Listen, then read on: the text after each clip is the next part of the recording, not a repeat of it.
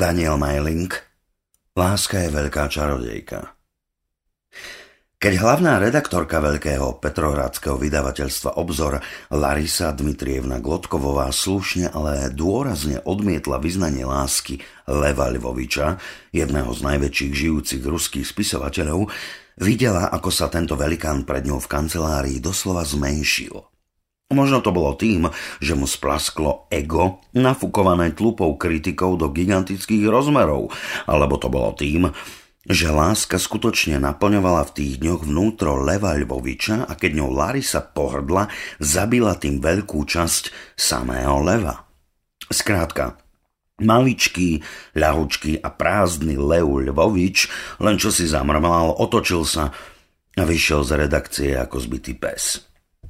Hoci ju Leu fyzicky nikdy nepriťahoval, za iných okolností by možno Larisa podľahla pokušeniu ukazovať sa na večierkoch s najobletovanejším žijúcim literátom, ale v momentálnej situácii nemohla inak, len jeho lásku odmietnúť.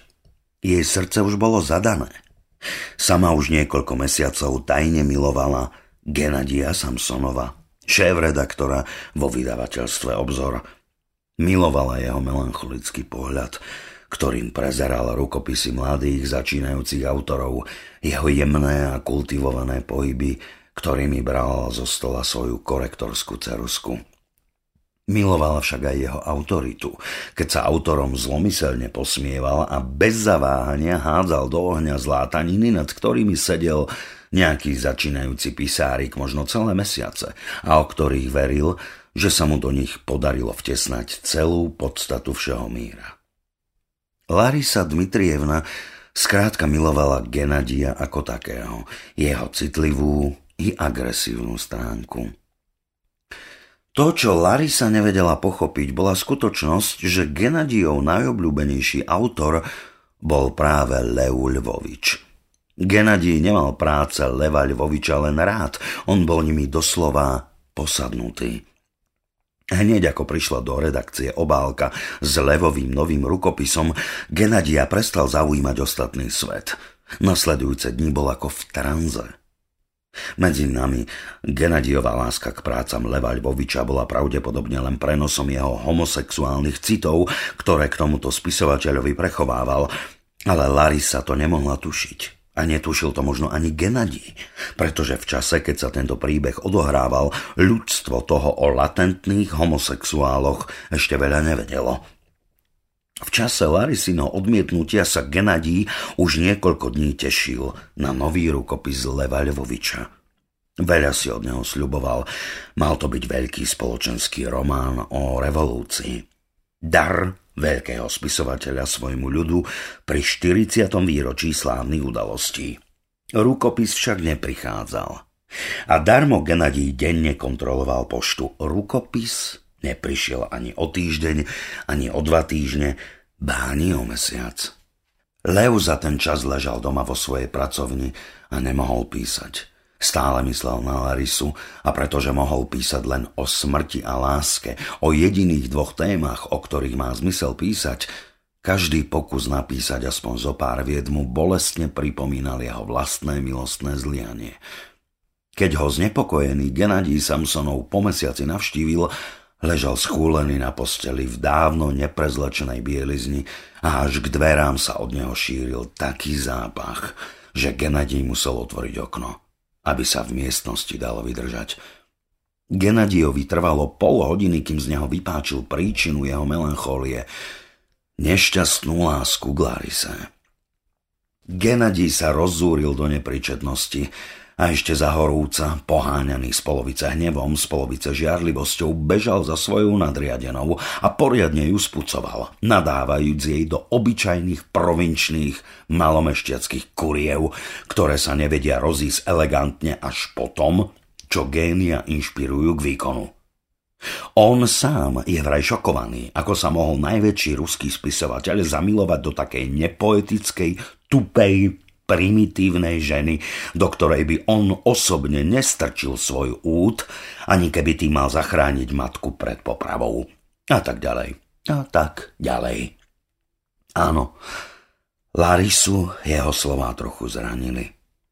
Po odchode Genadia sa najskôr rozplakala, ale pretože nemohla pripustiť, že Genadí môže byť taký hulvát, aby mal tie slová z vlastnej hlavy, nahovorila si, že vo svojom príhovore len citoval zatrpknutého Leva Lvoviča.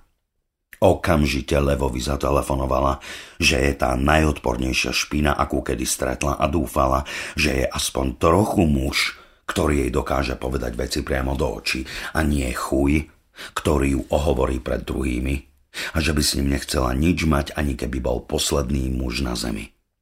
Svoj telefonát zakončila slovami Aspoň sa obes ako chlap. Takže keď Genadí Samsonov pribehal o štvrť hodiny do bytu Leva Lvoviča, aby mu zvestoval, že sa za jeho bolestné odmietnutie pomstil a všetko je už zasa v poriadku, našiel Leva Lvoviča v ešte ťažšej depresii, ako ho zanechal. Tak to bola celá trojka, citovo i profesionálne paralizovaná. Genadí a s ním celý literárny svet márne čakali na ďalšie dielo Leva Lvoviča. Lev sa márne snažilo rozfúkať plamienok lásky v srdci Larisy Dmitrievny a Larisa darmo čakala na deň, keď ju Genadí Samsonov prestane v redakcii ignorovať.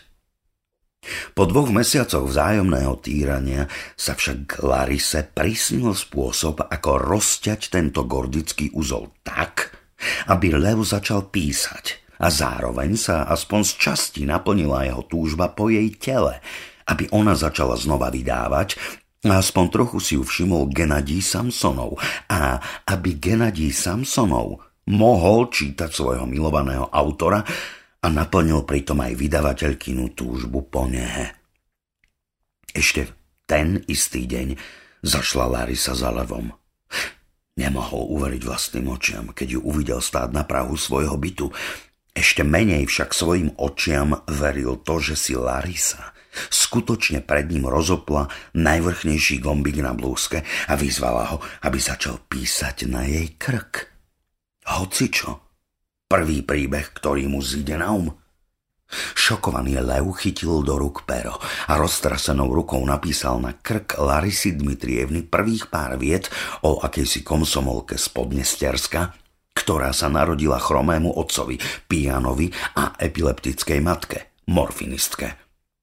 Keď popísal krk týmto stručným náčrtom hlavnej hrdinky, Larisa rozopla ďalšie dva gombíky a vyzliekla si blúzku. Ďalšie vety o komsomolkinom neradostnom detstve sa vlnili okolo Larisinej kľúčnej kosti. Larisina koža bola hebká, ale pevná a pružná. Hrot pera na nej zanechával zreteľnú stopu.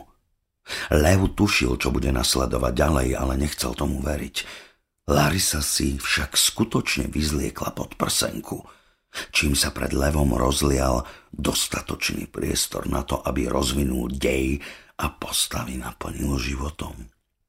Keď sa riadok jemne stáčal okolo Larisinej bradavky, do života mladej komsomolky práve vstupoval mladý kozák Feťka. Na bruchu Larisy Dmitrievny sa Lev zaskvel detailnými opismi prostredia. Šumeli tam brezy, riečička sa malebne obtáčala okolo dedinky, po nebi plávali biele obláčky. Typické ticho pred búrkou – Bielogvardejci začali masakrovať tehotné a znásilňovať neplnoleté až tesne nad ohanbím.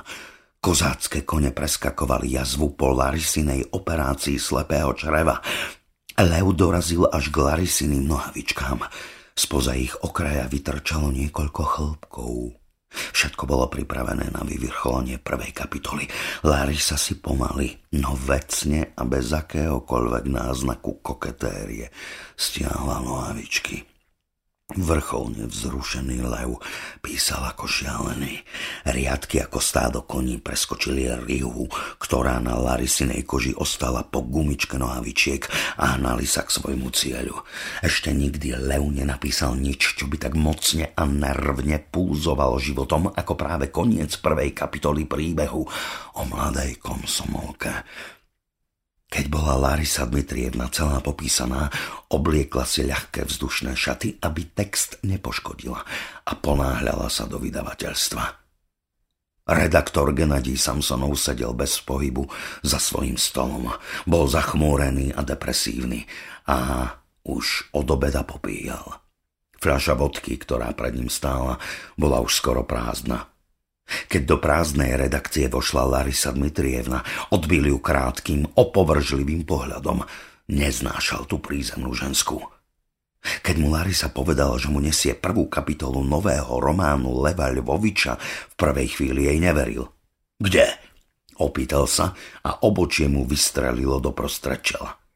Keď si Larisa začala vyzliekať smiešnú tógu, do ktorej bola zahalená, Genadil bol presvedčený, že sa tá sprostá ženská len opila a teraz ho prišla do redakcie zvádzať. Na svoj obrovský údiv však počatami skutočne zazrel čosi ako text. Larisa podešla k nemu dostatočne blízko na to, aby si Genadí mohol prečítať prvé vety poviedky. Keď na svojej koži pocítila Genadiov vzrušený dých, vedela, že spoznal levou rukopis. Genadí schytil Larisu do svojich mocných, chlpatých rúk a opatrne si ju položil na písací stôl. Prstami nežne klzal po riadkoch na Larisinej koži. Priamo na jej tele robil aj korektúry a Larisa slastne zastonala vždy, keď Genadí na nej škrtol nejasnú vetnú konštrukciu alebo opravil pravopisnú chybu. Očarený jej pohlavím písala Lev na vydavateľkyných intímnych partiách drobučkým písmom. Takže aj redaktor sa na týchto miestach zdržal najdlhšie. Musel si na husto nakopené drobučké riadky vziať lupu a ukazovať na ne pričítaný prstom a tak priviedol Larisu na vrchol rozkoše. Keď bolo po všetkom, Genadí si Larisu prečítal ešte raz a celý text starostlivo prepísal na stroji. Takto sa Larise podarilo spojiť Genadiovú lásku ku knihám s jej vlastným telom. A pretože Lev bol pomerne náruživý spisovateľ a k Larisinmu podbrušku sa musel prepísať najmenej raz za dva dní, román v tomto zvláštnom intelektuálno-sexuálnom trojzvesku rástol – Bohužiaľ, nič netrvá väčšine. A 31. januára 1956 svitol deň, ktorý môže za to, že jeden z najväčších románov našej národnej literatúry ostal nedokončený.